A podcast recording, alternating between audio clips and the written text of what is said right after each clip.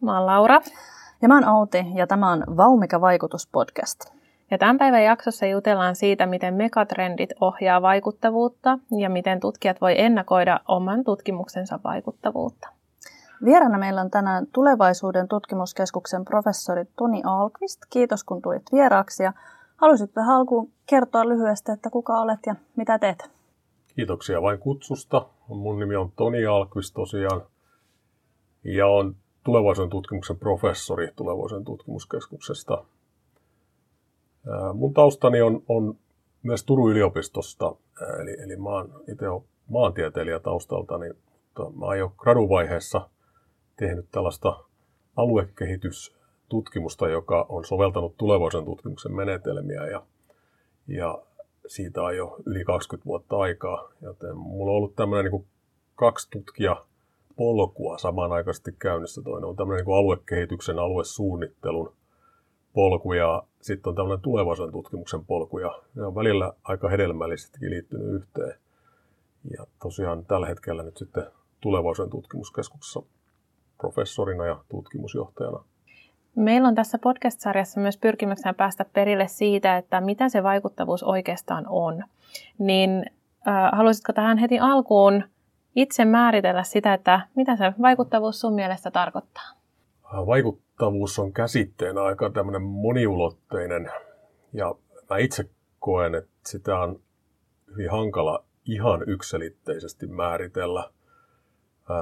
Toisaalta se tarkoittaa sitä, että miten tutkimustulokset vaikuttavat tieteeseen, mm. tieteen kehitykseen – ja miten tutkimustoiminta vaikuttaa laajemmin yhteiskuntaan tai johonkin yhteiskunnan sektoriin, esimerkiksi mm. talouteen tai vaikka terveydenhuoltoon. Toisaalta voi ajatella myös, että vaikuttavuudella on tämmöinen niin kuin yksilöllinen dimensio. Mm-hmm. Että tutkimus voi vaikuttaa myös paljon yksilöiden ajatteluun ja, ja sitä kautta sitten kanavoitua tämmöiseen yhteiskunnalliseen vaikuttavuuteen – ja mun mielestä niin perustutkimuksessa varsinkin yksi tärkeä vaikuttavuuden ulottuvuus on tällainen niin yllätyksellinen tai hieman ennakoimaton vaikuttavuus. Eli perustutkimuksessa vaikuttavuutta pitäisi tarkastella nimenomaan tällaisen hieman ennakoimattoman vaikuttavuuden näkökulmasta. Eli me ei voida kaikkia niin kuin vaikutuksia täysin ehkä ymmärtää, me ei voida pystyä niitä kartottamaan, tai luokittelemaan, vaan meidän täytyy luottaa siihen, että se tieteen dynamiikka tuottaa sellaista sisältöä, joka voi olla erittäinkin vaikuttavaa jossain tilanteessa ja jossain ajankohdassa. Ja sitten taas toisaalta niin me yliopistossa voidaan tehdä myös soveltavampaa tutkimusta. Mä toi yllätyksellinen vaikuttavuus on ehkä enemmän tämmöinen perustutkimuksen ominaisuus. Mm-hmm. Eli kaikkea perustutkimuksen vaikuttavuutta ei tulisi ikään kuin mitata kauhean yksilitteisesti mun mielestä, koska se rajaa paljon sit perustutkimusta ulos mm. helposti rahoituksesta. Sitten taas tämä soveltavan tutkimuksen pää on ehkä vähän erityyppinen. Siinä voidaan hyvinkin ää, tarkasti ja, ja jopa kohtuullisen ennaltakin miettiä sitä, että minkä tyyppiseen kontekstiin, minkä tyyppiseen viitekehykseen tai tilanteeseen tai yhteiskunnalliseen kysymykseen pyritään vastaamaan ja sitten tuottaa siihen erinäisiä vaikutuksia. Mä näen niin tämän vaikuttavuuden tämmöisenä skaalautuvana kysymyksenä, että se, on niin kuin, se liikkuu niin kuin yksilötasolta ihan niin kuin laajimmalle yhteiskunnalliselle, jopa tämmöiselle globaalin planeetaarisen toimintaympäristön tasolle. Et, ja, ja, ja siinä ja jokaisella skaalalla, jos ajatellaan, että lähdetään vaikka planeetta, maanosa, äh, sanotaan laajempi tota, alue, alue tai, tai valtio tai valtion sisäinen alue ja, ja siitä sitten aina niin kuin yksilötasolle asti, niin se tarkoittaa vähän niin kuin eri asioita ja mm. siinä on niin kuin erilaisia dimensioita, joita voidaan mitata. Eli mulla on tämmöinen hyvin laajalainen näkemys tästä vaikuttavuudesta ja, ja siinä mielessä mä niin kuin ehkä lähtisin aina vaikuttavuuden mittaamisessa ja siitä puhumisessa liikkeelle siitä, että että mikä on se vaikuttavuuden konteksti, mihin, mihin se vaikuttavuuden kysymys liitetään milloinkin, kun sitä keskustellaan. Tämä on niin kuin ehkä se, se lähtökohta. Eli vaikuttavuus yleensä on erittäin hankala käsite mun mielestä mm. niin kuin pohtia. Sitä on vaikea määrittää. Niinhän se on. Se on aika haastava, haastava kysymys, mutta siitä me yritetään nyt Joo. ottaa tässä jonkunnäköistä selkoa ja saada vähän erilaisia näkökulmia. Mutta sä tosiaan työskentelet tuolla Turun yliopiston tulevaisuuden tutkimuskeskuksessa, niin mitä tämä tulevaisuuden tutkimus oikein tarkoittaa ja mitä se pitää sisällä? Tulevaisuuden tutkimus on tällainen hyvin synteesin pyrkivä tiedon ala, joka on ää, nykyisin erityisesti Turun yliopistossa kehittymässä kohti tieteen alaa, voisi sanoa. Tiedon ala siksi, että, että tota, se rakentaa pitkälti muiden tieteenalojen päälle. Se käyttää siis integroivasti, poikkitieteellisesti hyväkseen muiden tieteenalojen tutkimustuloksia, ja sitten se lisää ikään kuin, siinä lisätään niin kuin oma metodiikka ja, ja sellainen tarkastelunäkökulma, ja, ja enenevässä määrin myös tämmöinen tutkimusfilosofia sitten sen näkökulman päälle. Toki tulevaisuuden tutkimuksessa tuotetaan paljon myös omia aineistoja, ettei se pelkästään ikään kuin ratsasta muilla mutta se pyrkii olemaan tämmöinen hyvin moni, moninäkökulmainen, se pyrkii integroimaan erilaisia ää, tieteenaloja, eri tieteenalojen näkökulmia. Ja, ja hyvin monenlainen myös, myös lähestymistavoilta, että sillä on hyvin vahva tämmöinen oma menetelmäperusta. On olemassa tämmöisiä jo pitkään, pitkään kehitettyjä menetelmiä, niin kuin skenaarioanalyysi tai Delphi-analyysi, jotka on, on niin kuin jo maailmansotien jälkeen kehitettyjä tämmöisiä hyvin yhteiskuntatieteellisiä menetelmiä, mutta silti se niin kuin akateemisena tieteenalana on vielä kovin nuori. Voisi jopa, jopa sanoa, että on varmaan maksimissaan kymmenkunta yliopistoa maailmalla, jotka tekee ikään kuin vastaavaa, tai ei ehkä ihan, ihan tätä vastaavaa, mitä me täällä Turussa ollaan tehty.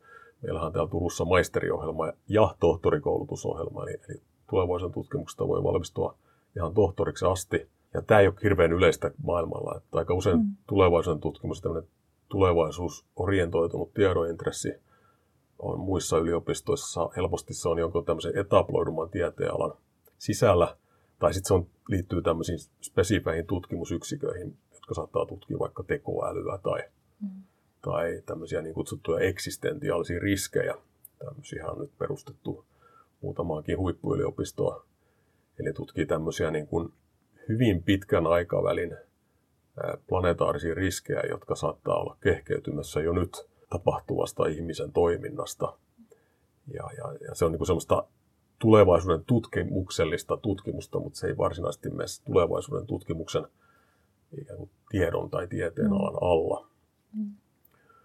Mutta näin mä sen määrittelisin, että menossa vahvasti kohti omaa tieteenalaa, mutta mä sanoisin, että siinä on aika paljon vielä sellaista perus käsitteellistä ja semmoista tiedon filosofista työtä, mitä tietysti joka tieteen alalla tehdään, mutta, mutta tämä, tämä suhteellinen nuoruus on vielä mm. sellainen ää, tota, mielenkiintoinen asia tässä. Että se on toisaalta vähän niin kuin jossain määrin etukin, jossain määrin se on, on, näkyy semmoisena tietynlaisena filosofisena epäkypsyytenä vielä, mutta, mutta parempaan suuntaan ollaan menossa ja hyvin laaja, laaja tota, kiinnostus yhteiskunnallisesti mm-hmm. tätä tiedonalaa kohtaa on ja kasvavaa intressiä. Ihan varmasti on, on tarve saada tietoa tai, tai koko ajan vaan kasvaa se tarve, että pitäisi tietää, että mm. mitä tulee tapahtumaan. Sanoit, että tämä on nuori ala, niin kuinka pitkään suurin piirtein ollaan puhuttu tulevaisuuden tutkimuksesta? No jälleen kerran mennään hyvin vaikeaseen kysymykseen, että, että kun mä puhun, että se on nuori, niin mä tarkoitan sitä niin kuin akateemisena mm-hmm. tieteenalana nuori. Joo. Mutta tässä akateemisessa maailmassa? Akateemisessa maailmassa mä luulen, että sitä on, sanotaan, sanotaan niin kuin tällaisia vahvemmin institutionalisoituneita rakenteita on ollut 90-luvulta, äh, 2000-luvulta lähtien varmaankin. Mm. Mutta erilaisia tällaisia ei niin institutionalisoituja rakenteita on ollut pidempäänkin ihan, ihan 70-luvulta lähtien. Ja tota, pitkältihän tulevaisuuden tutkimuksen tämmöinen menetelmällinen tausta on syntynyt erilaisissa yhteiskunnallisissa organisaatioissa. Ja, ja esimerkiksi tota, Yhdysvaltojen tämmöinen armeijaan liittynyt tutkimuslaitos, kuten RAND, niin on ollut aivan keskeisessä roolissa tämän metodiperustan luomisessa, muun muassa skenaarioanalyysi ja Delphi-analyysin suhteet.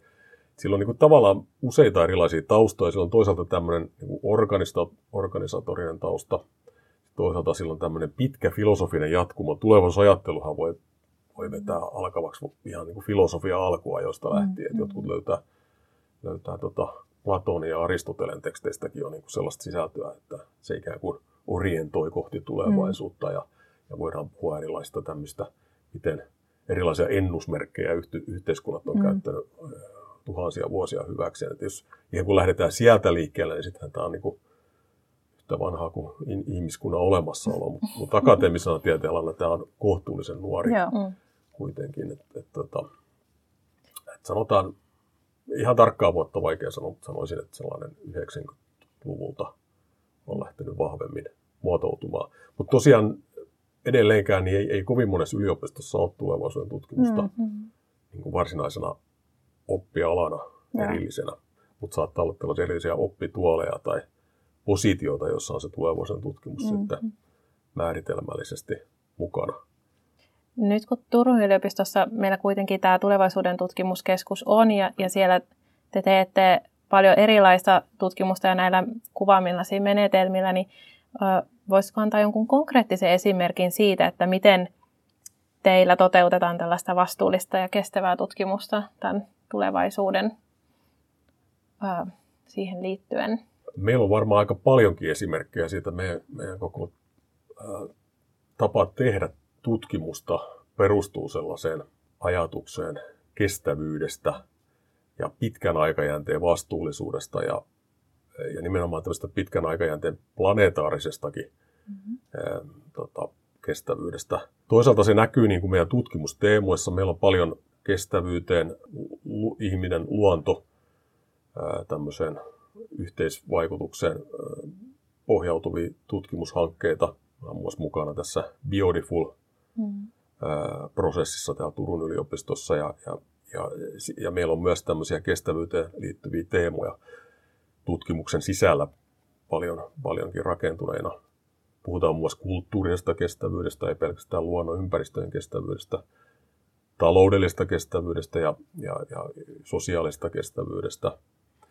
Sitten meidän myös tämä tutkimusmenetelmä pyrkii tämän tyyppiseen ikään kuin kestävyyden läpivalaisuun. Että meillä on usein hyvin paljon käytetään tämmöisiä osallistavia menetelmiä, mm.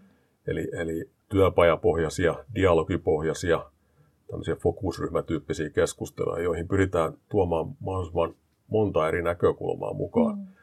Ja meidän idea siinä on se, että toisaalta se on tämmöinen tulevaisuuden tutkimuksen peruslähtökohta on se, että koska tulevaisuutta ei voi ennustaa, mm. niin meidän pitää pyrkiä tämmöiseen tulevaisuuden avaamiseen. Ja siihen avaamiseen tarvitaan useampi kuin yksi näkökulma yleensä. Ja, ja sitä, sitä avaamisen periaatetta niin kuin auttaa se, että meillä on niin kuin mahdollisimman monia näkökulmia pöydällä, kun tulevaisuudesta keskustellaan. Se on niin kuin se lähtökohta. Mutta toisaalta se on myös tämmöinen niin kestävyyttä lisäävänä lähtökohta, että me ei ikään kuin antauduta helposti sellaiselle ajatukselle, että on olemassa vain tämmöinen yksi, yksi tulevaisuus, että meillä on vain tämmöinen ikään kuin kasvun tulevaisuus tai, tai jonkinlainen tämmöinen talouden tulevaisuus, vaan, vaan meillä on olemassa tämä talouden tulevaisuus, mutta se talouden tulevaisuus pitäisi asettaa tällaiseen planetaariseen kestävyyskontekstiin. Ja se on niin kuin, ikään kuin se kaiken lähtökohta. Ja, ja, ja tota, mä sanoisin, että niin kuin, tämä, tämä on varmaan hyvin monella meidän alan tutkijalla tämmöinen aika sisäänrakennettu tutkimuseetos, että kasvu asetetaan tämmöiseen kestävyyskontekstiin. Ja sitten sinänsä tietysti tämä, tämä näkökulma niin tulee esille sitten eri, eri tutkimushankkeissa monin tavoin. Mutta mä sanoisin, että tämä osallistavien menetelmien käyttö ja, ja, ja tämmöisen ikään kuin pitkän aikajänteen vaikutusten ja seuraamusten pohdinta, niin, niin, niin se tekee tästä, tästä meidän meidän tota, tieteenalasta vahvasti tämmöisen kestävyyttä pohdiskelevan ja, ja, ja, ja kestävyysnäkökulmia avaavan hmm. tie, tiedonalan. Joo, ja varmaan sitten niin kuin eri osapuolten ymmärryskin lisääntyy siinä, kun ne tuodaan yhteen ne näkökulmat ja, ja käydään se keskustelu läpi. Joo, tämä on hyvä huomio ja aika usein ennakoinnissa itse asiassa, jos puhutaan tästä vaikuttavuudesta ennakoinnissa ja tulevaisuuden tutkimuksessa, niin tätä vaikuttavuutta on vaikea määrittää ikään kuin tämmöisenä tiettynä komponenttina, että voisi sanoa, että tämän ennakointiharjoitteen tulos johti nyt vaikka tällaiseen politiikkamuutokseen tai mm. tämän, tämän tyyppiseen teknologiamuutokseen. Ne on erittäin harvoja tilanteita, että pääsen sanomaan, että tämä, tämä tulos johti tällaiseen mm. suoraan vaikutukseen. Vaan aika usein se vaikutus on enemmän tämmöistä niin kuin systeemistä. Se perustuu siihen, että kun eri asiantuntijat ja eri alojen äh, ihmiset osallistuu näihin ennakointiharjoitteisiin, mm. niin heidän niin kuin tämmöinen implisiittinen ja eksplisiittinen, äh, siis tämmöinen sisäänrakennettu ennakointikyvykkyys kasvaa. Mm.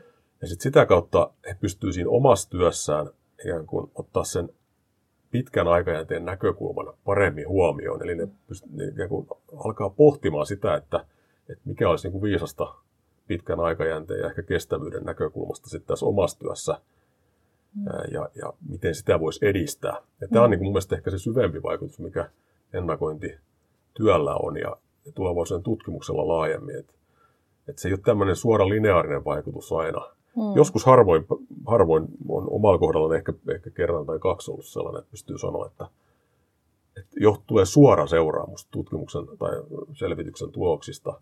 Eli se on sikäli mm. aika, aika harvinaista. Mutta mä luulen, että tämä pätee myös aika monen akateemisen tut- tutkimukseen. Että, Joo, harvoinhan se niin kuin suoraan tulee lyhyellä aikavälillä, Joo. että suurimmaksi osaksi ne on kuitenkin pitkäaikaisia vaikutuksia pidemmällä aikavälillä syntyviä.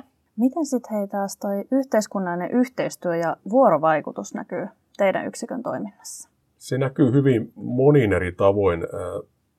Eli meillä on paljon hankkeita, joissa on monenlaisia yhteiskunnallisia ja taloudellisia toimijoita mukana. Se on niin yksi taso. Toisaalta se näkyy meidän koulutustoiminnassa, Meillä on esimerkiksi maisteriohjelmassa ja muussa koulutuksessa, mitä, mitä me järjestetään avoimessa yliopistossa ja sitten myös tämmöisenä suorina ää, sessiotyyppisinä koulutuksina esimerkiksi eri organisaatioille, niin on hyvin paljon ihmisiä eri, eri taustoista. Meillä on muun muassa niin tähän meidän maisteriohjelmaan, niin keskimäärin noin kolmannes opiskelijoista on jo hieman kokeneempia usein ja, ja tota, on ollut ehtinyt olla työelämässä jonkun aikaa. Ja kokee, että tarvitsisi mm. vähän saada uutta osaamista, niin sitten ne on hakeutunut tänne siis eh, ihan haun kautta meille sitten opiskelemaan ja sitten ne tekee sen maisteri, maisteriohjelman läpi. Sitä kautta myös tulee ikään kuin sitä, sitä vaikuttavuutta.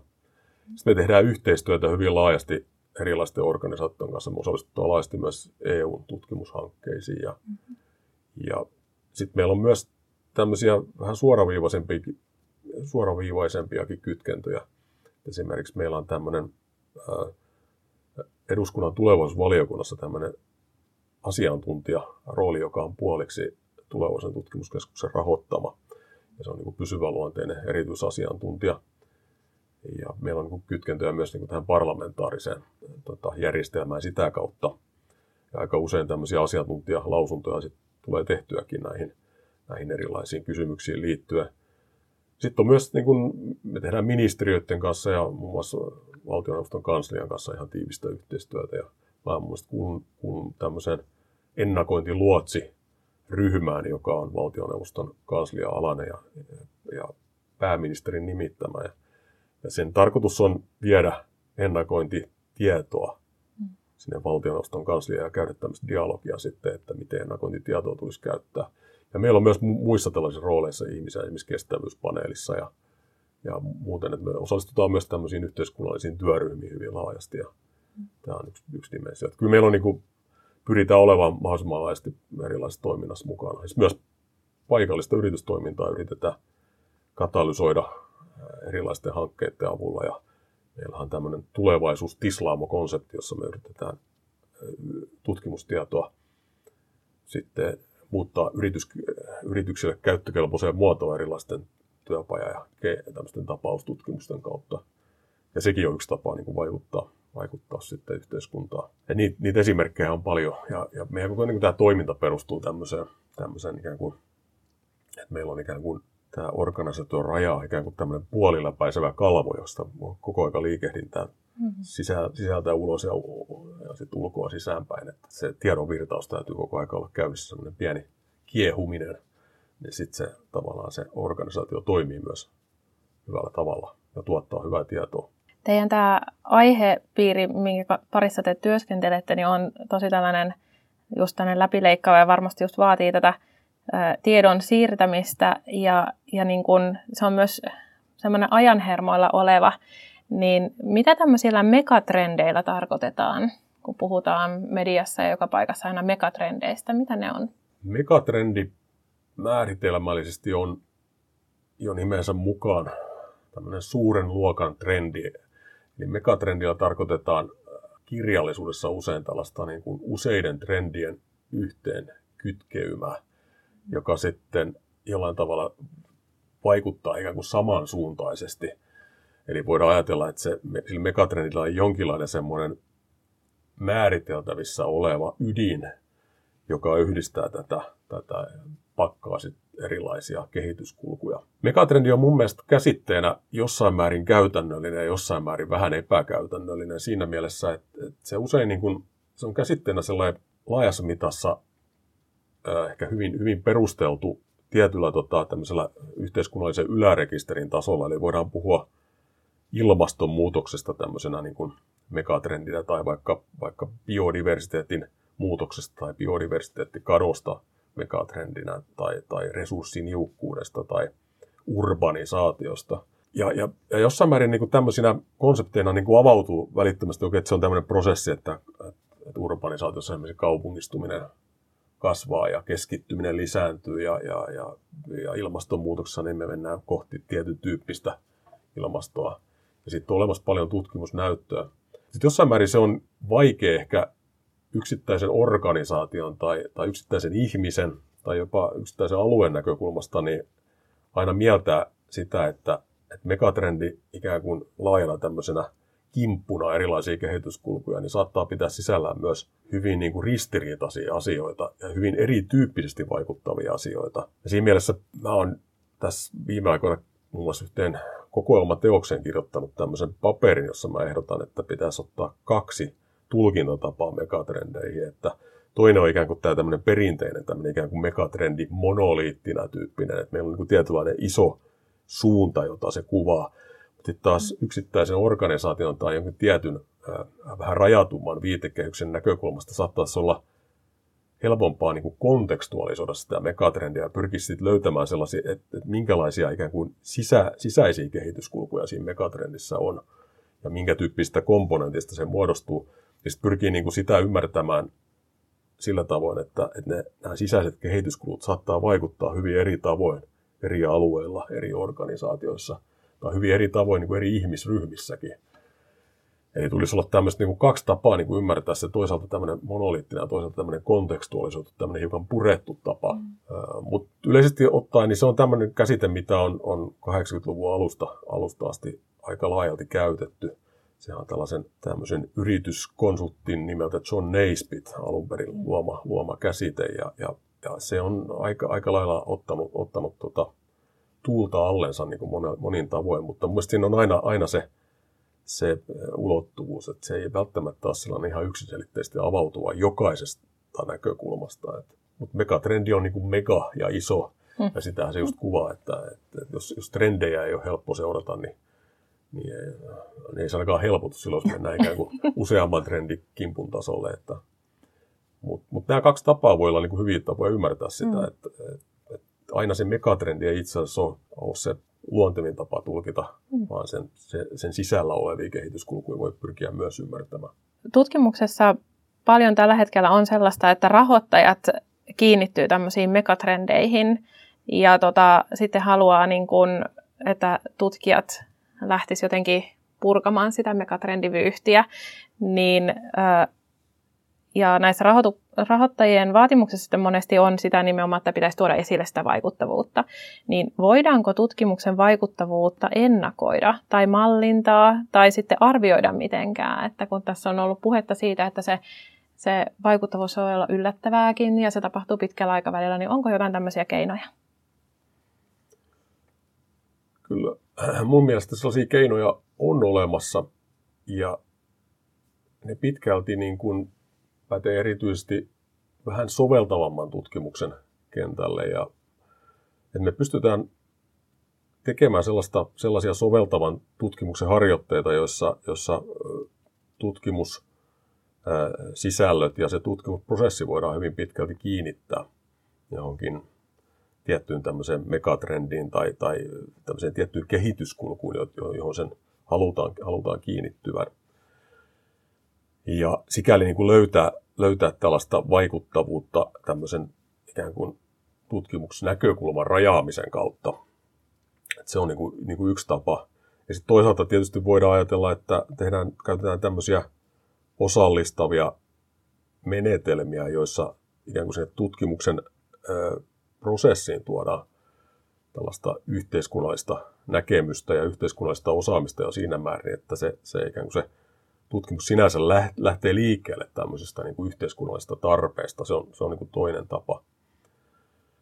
Mut kuitenkin niin kuin perustutkimuksessa niin, ää, mä pitäisin edelleen hyvin tärkeänä sitä, että sinne jätettäisiin se, se sellainen ää, ennakoimattoman yllätyksellisyyden elementti. Et, et, voidaan niin kuin ajatella, että tietyt ää, tutkimushankkeet ja tietyt tutkimusprosessit voi lähtökohtaisesti liittyä johonkin tiettyyn kenttään ja tiettyyn tämmöiseen megatrendin ää, tota, kehityskulkuun.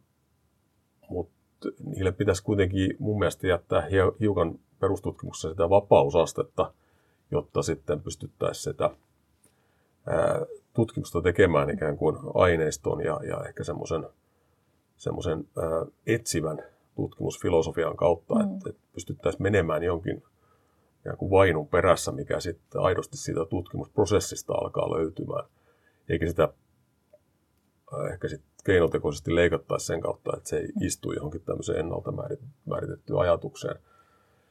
Eli mä näkisin se niin kuin näin, että, että, että, että vähän soveltavamman ehkä tämmöisen yhteiskuntatieteellisen tutkimuskehyksen kautta ja yhteiskunnallisesti osallistavan tutkimuskehyksen kautta, niin, niin voidaan kiinnittää tämmöisiin kehityskulkuihin. Mutta mut ehkä näissäkin tutkimuksissa on hyvä jättää semmoinen tietty semmoinen, mm. semmoinen ikään kuin vapausaste tai sellainen venttiili, josta sitten voidaan suuntautua vähän sen kentän ulkopuolellekin.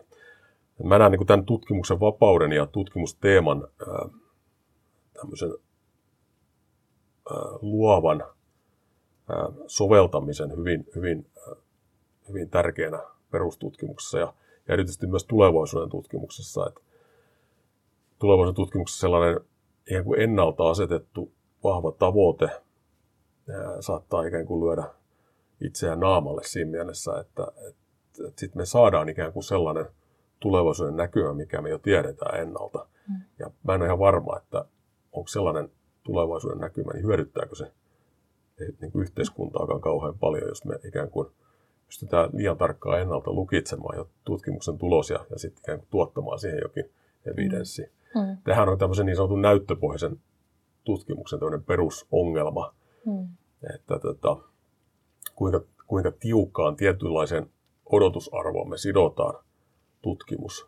Että aletaanko me ikään kuin ruokkia sitä odotusarvoa jo suora, suoraan siten, että tutkimus ikään kuin syöttää sitten ää, ikään kuin suoraa näyttöä johonkin, mikä on niin kuin, ikään kuin poliittisesti tai yhteiskunnan tasolla päätetty, vai, vai pitäisikö se enemmänkin olla niin, että, että, että se tutkimus olisi se ensimmäinen askel ja sitten ikään kuin yhteiskunnallinen päätöksenteko ja politiikka pyrkisi sitten olemaan se seuraava askel. Tästä on varmaan erilaisia näkemyksiä, mutta, mutta mä itse kallistun kyllä täällä, ehkä tälle toiselle versiolle. Mm. Eli siihen, että se tutkimuksen pitäisi olla hyvin autonomista sit suhteessa tähän politiikkaohjaukseen. Mm. Monesti kun puhutaan tämmöisistä isoista, isoista ongelmista, mitä yleensä yritetään tässä vaikuttavuudesta puhuttaessa ratkaista, niin näitä saatuja tuloksia pitäisi vähän peilata sit suhteessa siihen, että onko, onko mahdollisesti, ollaanko menossa oikeaan suuntaan, onko se vauhti sopiva ja vastaako se toiminta sitten tähän muuttuvaan maailman vaatimuksiin, niin miten usein sun mielestä pitäisi pysähtyä tarkastelemaan sitä, että ollaanko sillä oikealla polulla sen vaikuttavuuden aikaansaamiseksi? Et miten tällaista pystyy sitten arvioimaan? Me ollaan taannoin sillä aikana, kun mä työskentelin VTT, eli Valtion teknisessä tutkimuskeskuksessa, niin me ollaan kehitetty tämmöistä ennakoivan vaikuttavuusarvioinnin mallia. Ja se oli osaltaan niin kuin yritys vastata tämän tyyppiseen kysymys, kysymyksen asetteluun. Siinä niin kuin lähdettiin siitä, että on olemassa, tota, tai pitäisi yhdistää kolme, kolmenlaista prosessia, eli, eli tämmöinen niin kuin organisaation tai, tai yhteiskunnan johtamisprosessi, sitten tämmöinen niin kuin ennakoiva prosessi ja sitten tämmöinen vaikuttavuusprosessi.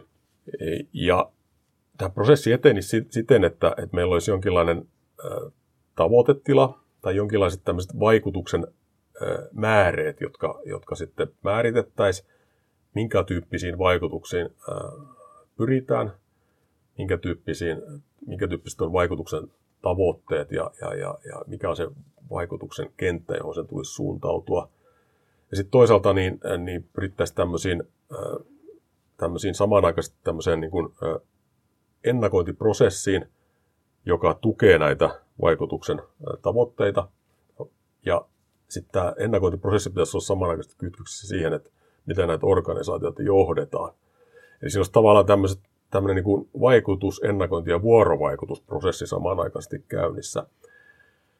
Ja siinä lähtökohta oli se, että tehdään tosiaan tämmöinen vähän niin pitkän aikavälin tavoite, johon pyritään, mutta sitten sitä, ikään kuin sitä vaikutusta seurataan koko sen prosessin ajan, että siinä on tämmöisiä välietappeja, jossa sitten katsotaan, että ollaanko ikään kuin oikeassa suunnassa, vai onko se kenties se ikään kuin se vaikutuksen kokonaissuunta, niin voiko, voiko sen katsoa, että se on hiukan ruvennut, ruvennut muuttamaan suuntaansa, ja pitääkö meidän ikään kuin reivata koko sitä prosessia johonkin suuntaan. Se ajatus oli se, että se olisi, tämmöistä niin kuin, se olisi tämmöinen syklinen rakenne, jota tehtäisiin läpi sen prosessin, ja se pitäisi sisällä ei pelkästään sitä, että tehdään joku ulkopuolinen ekspertti tulee tekemään vaikutu, vaikutusarvioinnista jossain kohtaa yleensä niin kuin ennen prosessia tai jälkeen prosessin, vaan että siinä olisi koko ajan se vaikutusarviointi ja se ennakointi ja sitten tämä johtamisprosessi, niin ne kulkisi vähän niin kuin käsi kädessä koko sen prosessin läpi. Se on vaativa, vaativa toimintatapa ja, ja, ja mä luulen, että tämä vaikutusarviointi, siis jos, jos puhutaan niin kuin tämmöistä niin kuin tutkimusohjelmien tai T&K-investointien vaikuttavuusarvioinnista, se on koko ajan menossa tämän tyyppisen vaikutus, vaikutusarvioinnin suuntaan. Mutta tämä on niin tämmöinen niin oppiva prosessi, joka ei niin koskaan ehkä saavuta sitä lopullista päämääränsä, mutta mä luulen, että jonkinlainen tämmöinen, tällainen prosessi on, on niin parempi kuin sit sellainen pelkästään se, että on niin tämmöinen niin alkupäävaikutus, tämmöinen ex ante-tyyppinen vaikutus, ja sitten on sen prosessin jälkeinen vaikutus, ja sitten pyritään siitä sitten tekemään jotain johtopäätöksiä. Olisiko sulla tähän loppuun antaa jotain konkreettisia vinkkejä, miten tutkijat voisivat sitten itse ennakoida sitä oman tutkimuksen vaikuttavuutta tai parantaa tämmöistä syklistä tekemistä?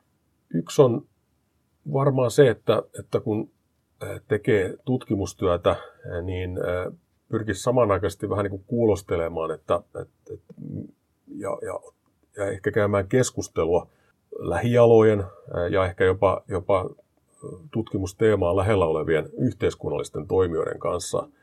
Eli tavallaan sillä ikään kuin kuulostelemaan ja heittämään vähän ehkä semmoisia koepalloja, että, että, että miten tämän tyyppinen ajatus voisi toimia teidän organisaatiossa ja näin poispäin. Eli tämmöinen niin kuin keskusteleva, osallistava asenne sen tutkimuksen viestinnässä ja ehkä jopa tutkimuksen tulosten niin kuin keskusteluttamisessa voisi olla, olla yksi tapa tehdä sitä. Toinen on tietysti se, että, että pyrkii tekemään tiedettä niin kuin parhaalla mahdollisella tavalla, että pyrkii julkaisemaan hyvissä referoiduissa journaaleissa.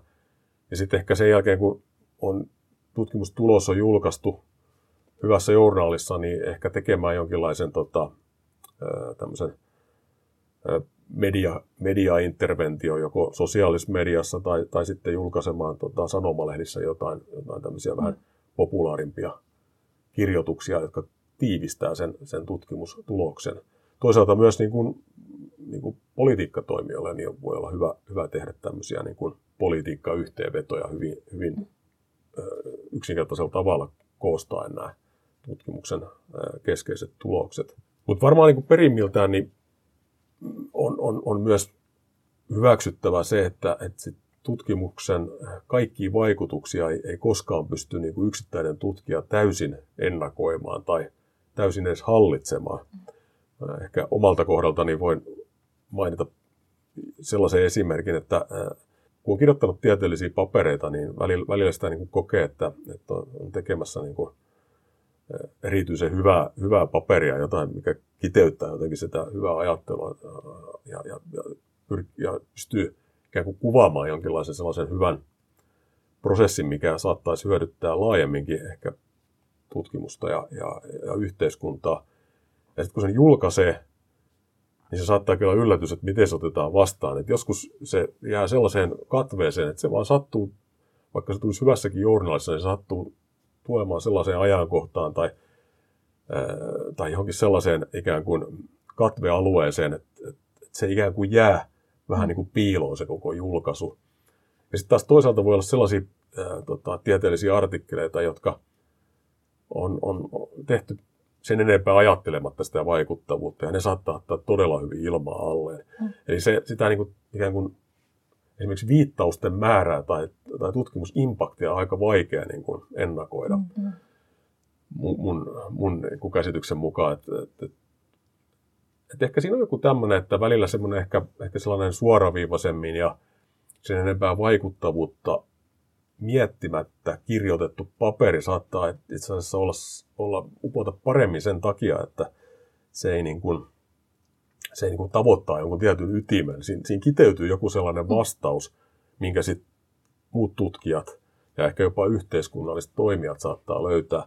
Kun taas sitten sellainen, missä, missä on niin kuin pitkään mietitty tämmöinen teoreettinen jyvänen, joka on todella hyvin perusteltu, niin se saattaa sitten jäädä ehkä vähän niin kuin liiankin teoreettiseksi sitten loppujen lopuksi saavuttaakseen tätä vaikuttavuutta.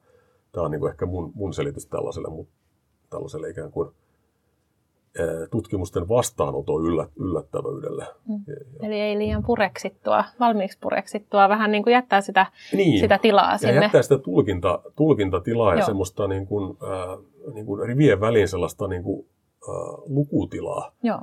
lukijoille, että ne pystyy ikään kuin löytämään sieltä ja vähän niin kuin löytää paikantamaan sellaisia omia näkökulmia myös sieltä. Sitten jos se niin kuin liian intensiivisesti ja, ja, ja tiiviisti paketoi sen sun hyvän idean, se, niin, niin se saattaa olla, että se, se jää niin kuin, vähän niin kuin teoreettiseksi kuriositeetiksi. Mm. Mutta mä oon sitä mieltä, että näitä teoreettisia kuriositeettejakin tarvitaan tieteessä. Että, mm. et, et nimenomaan siis yleensä se hyvä teoreettinen idea, sitten kun se pari kierrosta kehkeytyy ja avautuu eteenpäin, niin se saattaa johtaa hyvään yhteiskunnalliseen vaikuttavuuteen. Mutta me mm. tarvitaan se joku alkupiste, josta se lähtee liikkeelle. Ja aina se alkupiste se kaikkein viitatuin mm. sitten loppujen lopuksi. Tarvitaan hyvä alku ja tilaa sitten niille yllätyksille Kyllä. lopussa. Hei, kiitos tosi paljon tästä tosi mielenkiintoisesta juttuhetkestä ja suuret kiitokset, että ehdit tulla tänään meidän vieraaksi. Ja kiitos munkin puolesta. Ja me jatketaan uudella näkökulmalla seuraavassa jaksossa, eli seuratkaa Turun yliopiston avoimen tieteen kiihdyttämön sometilejä, Twitteriä ja Instaa, niin me kerrotaan sitten siellä, milloin seuraava jakso on taas kuunneltavissa. Jep, kuullaan ensi kerralla. Moi moi! Moikka!